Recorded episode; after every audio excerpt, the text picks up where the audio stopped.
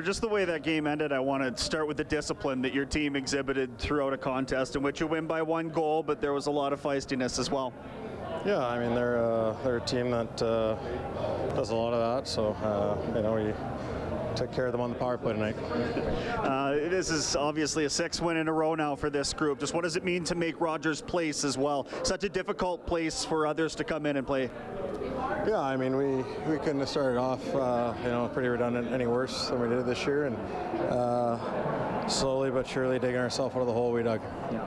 I know you had some family in town tonight. What does it mean for you personally to be able? I don't know how often they get to come out and watch you play live, but uh, does it mean a little something extra to put the W up with them here? Yeah, it's obviously nice. Uh, my grandmother's first time uh, seeing me live as an Oiler, so um, for her to come all the way out from the East Coast, uh, you know, means a lot. And uh, you know, at least we got a W tonight. Enjoy the win. Thank you, guys.